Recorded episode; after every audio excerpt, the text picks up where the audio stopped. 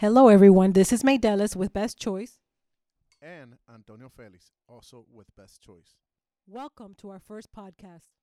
We decided to do this podcast to share with you some information about our past experiences, both in real estate and insurance, and also to give you some information to avoid issues in the pa- you know in the future and give you some tips.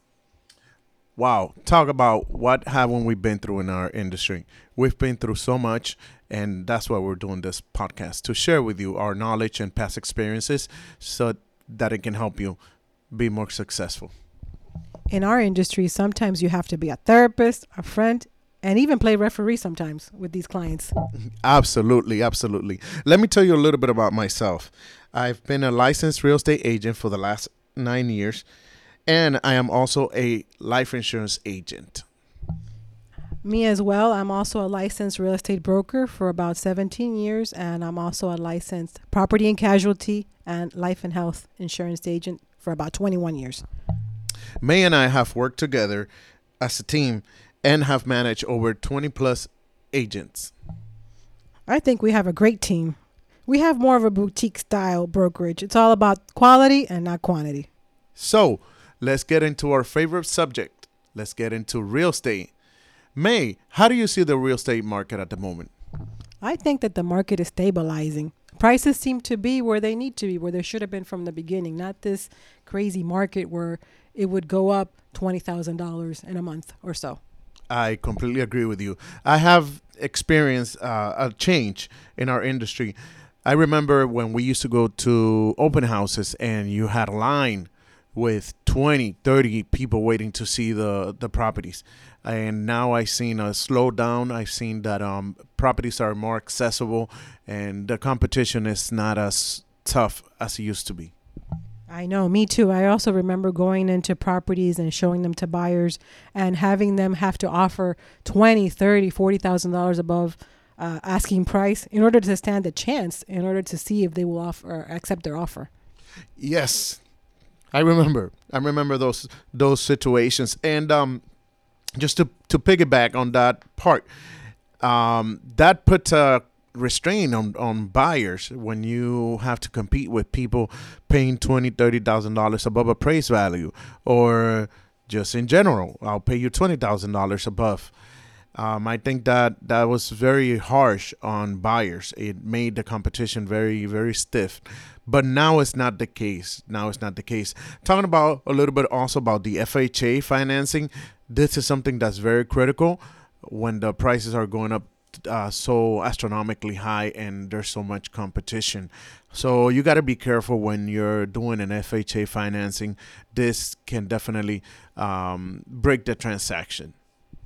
Yeah. Also, back then, if you had the listing, you'd have a ton of showings, and that phone should should would have been ringing off the hook as long as the price was uh, in line and you would get offers 20 30 40 50, even 50000 i've seen above asking price Yes, absolutely, absolutely. Now, and that that brings me to the part about uh, sellers and uh, the their listings. Sellers were taking advantage of the market, which is the nature of the business. You always want to make high uh, above the market value. It causes a constraint on the on the listing. The listing is going to sit there for months and it's not going to sell. Uh, at this moment, a colleague that I know it's going through a situation with an overpriced, very overpriced listing, and the listing is sitting on the market. Sellers, you have to be careful not to overprice too much your property, or otherwise it's going to sit on the market.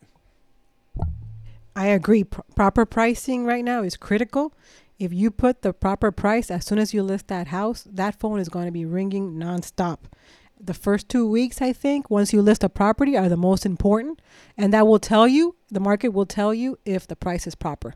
Absolutely, absolutely. On listings that we've had before, uh, the reason why we can uh, say this with a lot of experience is because we've we've lived through it. Um, we've listed properties, and um, within the first week, there's a ton of showings, a ton of calls. That's because the property is priced correctly. Once you price a property correctly, the phone is not going to stop. Also, very important to the sellers, making sure that your property is ready for listing. What do I mean by this? I mean that your house has to look the best possible that you can. And you don't have to go and spend a ton of money making your listing, making your property look spectacular.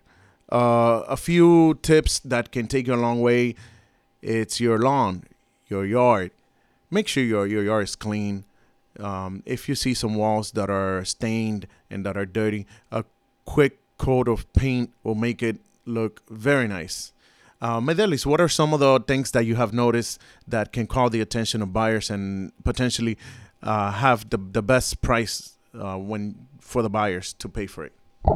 In my experience, also, I've experienced a lot of homes that are not clean, and I've had to clean the property. I've even had homes where I've walked in and have had rat feces, which is horrible. You can't show a house like that. So I've had to go in there and speak to the seller, explain to them that it has to be cleaned because if the house is not clean, it's not going to show properly, and that's going to scare away a lot of possible buyers, which we don't want that if you want to sell your home. And um, having it clean along with painted, like you mentioned, believe me, that'll make a big difference when you want to sell a house and get, you know, top if you want to get a specific amount of money or the the most value for your home, I would say. Absolutely, absolutely, completely agree with you. I highly recommend, we highly recommend for you to before you list your house, make an appointment with a with an agent and show your house to an agent. Ask question. Ask them what do you think are the items that can potentially make the house look better? Again as i mentioned a fresh coat of paint it doesn't have to you don't have to spend a lot of money.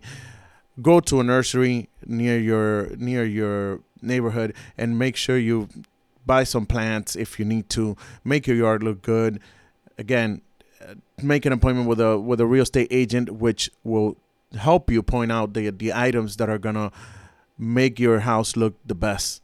That's gonna take you a long way. So I hope you have enjoyed uh, some of our tips and, and, and experiences and make really good use of it. Um, I think if you use those that information and make good use of it, it can help you out a lot. And now that we're about to end our podcast, May I would like to ask you what what has been one of the worst situations that you've been in real estate, a situation or something that has happened to you in real estate. I think if I had to pick one, because there's been so many, but if I had to pick one, the top one, I think it was once I had a listing that I had about 40 showings that day. I remember we were headed towards the end of the day. They had a little pet, and the poor little doggy I guess from walking so much outside, it was so hot, the dog was got overheated, and they brought the dog back in, and I noticed that the dog the dog was breathing very heavily, um, and I kept asking one of the owners of the home, you know, are you sure he's okay? And they kept telling me they, you know, that it happens all the time, that it was because it was very hot. And, you know, I'm here showing a property. The lady is filming, you know, she's showing her husband how beautiful the home is and then in the background, you see the doggy. The doggy had a heart attack oh and passed away. Oh I think that that was the most horrible thing that I have experienced. If I had to pick one thing, because, you know, obviously I, I'm a pet lover, I love animals. And I felt so bad because there was nothing that we could do. But I think to me that that was the worst thing that has happened to me. What about you? Oh my God, that's that's that's so sad. That's a really sad situation. Well, mine is is short, uh, but after working uh, a couple for buyers, we gone through months and months of showing, and finally we get we land a property under contract, and we go through the whole motion of inspection, appraisals, and whatnot, and we get to the closing, and right on the closing table, the young couple they started arguing before signing the papers and they cancel the transaction. Oh my Lord Jesus. You know how that goes. Once you cancel the transaction right on the closing table, all has been completely lost. So that's that has been one of my worst experiences out of, you know, so many and it just happens. You just got to go with the flow. You got to pick up yourself and get going again. I mean, there's a lot of things that are going to happen to you in this industry, but you cannot get discouraged. You got to keep on fighting through. You got to keep pushing. You got to make better selection of your clients, and you just got to have all your bases covered in order to avoid situations. Well, this has concluded our podcast. I really hope you ha- we really hope you have enjoyed our podcast and stay tuned for the next one. We're going to be talking about investments, um, how the market is doing uh, in regards to inflation. Uh, we're going to bring in a lender, May. We're going to bring in uh, a lender to speak to buyers. What what is the process? We're going to bring a tax expert to talk about taxes. That's very interesting. Thank you for listening. Please stay tuned to our next podcast. If there's any topics that you would like for us to talk about, please feel free to DM us. Thank you.